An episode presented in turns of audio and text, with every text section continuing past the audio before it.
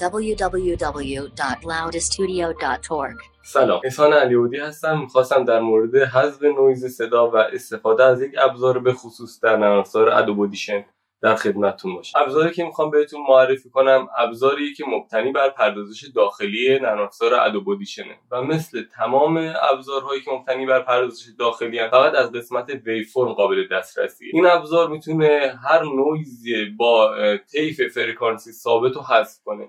این نویزهای مثل صدای هیس، نویزهای داخلی ابزارهای ضبط مثل نویزهای مکانیکی و الکتریکی و نویزهای از این دست رو میتونه به راحتی حذف کنه و صدای تمیز رو بهتون ارائه بده. ولی مقدمه این کار اینه که مطمئن باشیم که صدای ما آفست دیسی نداشته باشه، چون در غیر این صورت احتمال داره نرم افزار با پردازش داخلیش به قسمت‌های سکوت صدای کلیک اضافه کنه. برای این کار از مسیر زیر که براتون درج شده، از قسمت فیوریت گزینه ریپیر آفست دیسی رو انتخاب می‌کنید. حالا وقتشه که به نرم افزار حداقل نیم ثانیه سکوت معرفی کنید. شما با معرفی این نیم ثانیه به نرم افزار در اصل میگیم که هر چی توی این نیم ثانیه هست چیز ناخواسته و نویز اضافیه و باید حذف بشه. برای این منظور میتونید از قسمت افکت به نویز ریداکشن ریستوریشن بریم و گزینه کپچر نویز پرینت رو انتخاب کنید، یا اینکه خیلی ساده با شورتکی شیفت به علاوه پی این کار رو انجام بدید. و گام پایانی میتونه این باشه که از مسیر افکت نویز ریداکشن ریستوریشن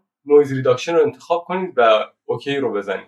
نحوه استفاده مفصل از این ابزار و تنظیمات مناسب دو تا پنجره در شماره 74 سند صدا و تصویر تحت عنوان صدا برای ویدئو توسط من چاپ شده که میتونید با خریداری این مجله از اون استفاده کنید، یا اینکه از قسمت آموزش سایت اقدام به دانلود و استفاده کامل از این مقاله بفرمایید. امیدوارم این ویدیو براتون مفید بوده باشه. میتونید ما رو در این کانال ها دنبال کنید و مشوق ما در ادامه این مسیر باشید. از توجهتون ممنون.